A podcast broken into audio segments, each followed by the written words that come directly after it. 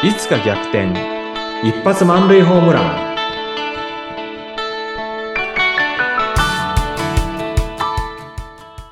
皆さんこんにちは。合同会社東きみなり事務所。代表社員の東きみなりです。こんにちは、インタビュアーの山口智子です。山口さんなんか最近ねえっとすまあ神社参りだとかバレンタインデーだとかスマホだとかあの割とこう、プレゼンコーチングとかにあんま関係ない話をしてて、で、うん。番組の最後に山口さんがプレゼンコーチングについて聞いてみたい方はっていうふうにいつもおっしゃると、ああ、全然関係ない話してたなっていうふうにね、いつも思ってたんで、うん。今日はたまにはその自分のプレゼンコーチングについて話してみたいなっていうふうに思ったんで、はい。はい、二つほど、あの、お話しさせてください。おぜひぜひぜひ、プレゼンコーチング、どんなお話でしょうか、で、ちょっと楽し、嬉しかった話なんですけどね。一つ目が、えっと、昨年の12月、11月か。11月から12月にかけて、あるね、えーっと、女子大生の、えーっと、留学試験のですね、英語面接と英語プレゼンの、まあ、対策のコーチングっていうのをやったんですね。うんまあ、その、あの、お嬢さんのお母さんからの依頼で、あの、まあ、見たんですけれどもね。英語は、まあ、あの、専攻がね、あの、まあ、薬学なんで、あの、全然、その、英語とかっていうのを専攻してる人じゃないんですよ。勉強してる人じゃないんですよね。うん、で、あの、一番最初にお会いした時は、まあ、オンラインでお会いしたんですけども、まあそんなに英語はできる方じゃないなと思ったんです。あの、大学入試で、あの、英語を、まあ、勉強してるから、それのレベルかなっていうとこだけど、うんあの、英語面接だとか、英語プレゼンとかっていうのは、やっぱり、あの、英語で質問されて英語で答えなきゃいけない。で、しかもどんな質問が出るかわかんないっていうところで、まあ結構、なんていうのかな、あの、ちゃんと勉強してないと、なかなか辛いし、まあそこは本当に、あの、これ、ちょっと私も気合を入れてやらないとうん、このままだったら受かんないだろうなと思ったんですよ。うん。でまあ、あの、割とこう、一週間に一遍、最後の方はもう本当に頻繁に、あの、やってたんですけれども、はいうん、あの、今はね、あの、え私が英作文してこれ覚えなさいとかっていうのは言わなくても、はいもう AI が、あの、え日本語の文章を英語に翻訳してくれるんで、想定問答集、面接で出てくるね、そこを考えるのはすっごい楽なんですよ。うん。そうなんですね。そうなん AI。ですよ。うん AI でね、じうんあの、英語に翻訳して、正しい英語が出てくるから、あとはその中で、じゃあ、えっと、答える情報量としては、これぐらいにしとこうとか、これ少なすぎるからもっと、あの、具体的なストーリーがあった方がいいねって言って、ストーリーを書いてもらって、その日本語で書いてもらったストーリーをね、あの、英語にするっていうところ。うん。まあおそらくこれは今もう本当にあのいろんな英語を使わなきゃいけない人たちっていうのはこの AI 使ってるとは思うんですけども、だから特になんか、そあの、すごく進んだことやってるとは思ってないんですけどね。で、まあ、あの、彼女は一生懸命それを覚えて、本当にね熱心にね、あの、取り組んで、あの、最初の頃はそんなにね、英語の受け答え苦労してたんですけれども、かなりのね、仕上がりになってきたんですよね。うん、で、あの、面接の日が近づいてきて、で、最後に私が言ったのは、あの、想定外のことって絶対起こるよと。うん。今、想定問答集つく、つか、つか、うん作ってきたけれども、これと同じ質問は出ないよねっていうのはね、もうそれはもちろんそうですねっていうことだったんですよね。うんなので、えっと、それは出るっていうことは、あの、覚悟しとこうとうん。それともう一つは、散々練習して、もうペラペラに答えるようになったのに、本番で答えられないっていうことも起こるよね、と。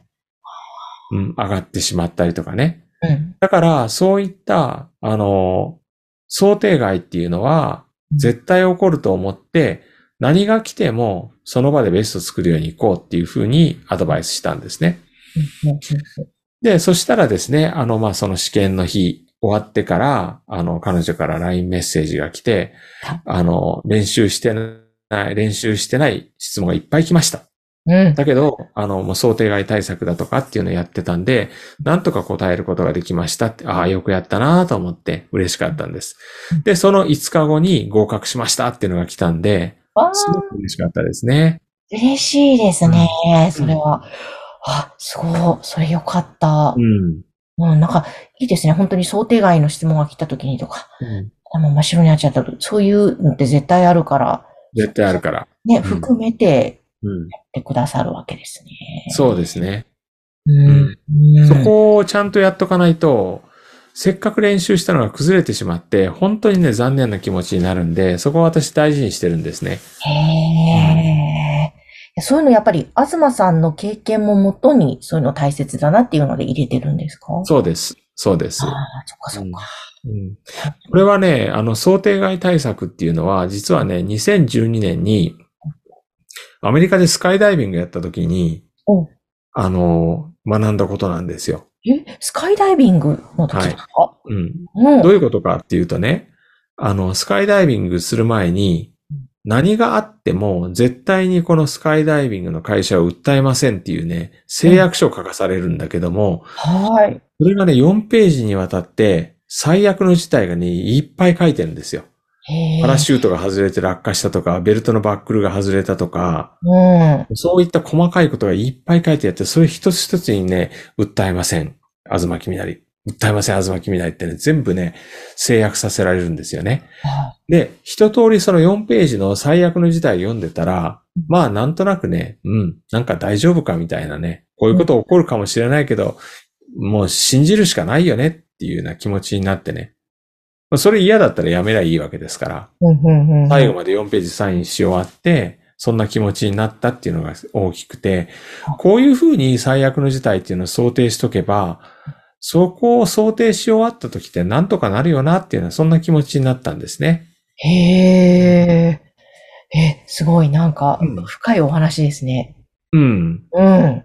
なので、私あの、プレゼンコーチングやるときに、必ずね、あの、まあ、最後の方の、まあ、コーチング5回セッションやるとしたら、5回目ぐらいにねうん、じゃあちょっと、あの、最悪の事態想定してみましょうかと。例えば、ステージに上がって、皆さんこんにちはっていうふうにね、かっこよく叫んだら、マイクのスイッチ入ってませんっていうふうに言われるとか、あと、パワーポイントのスライドかっこいいね、アニメーションいっぱいあるやつを作って、で、こう、かっこよくね、スイッチャーでうんコントロールしたら、全然動いてないとかね。うん。気がついたらスイッチを押しすぎて5ページぐらいスライド先に行ってるとかね。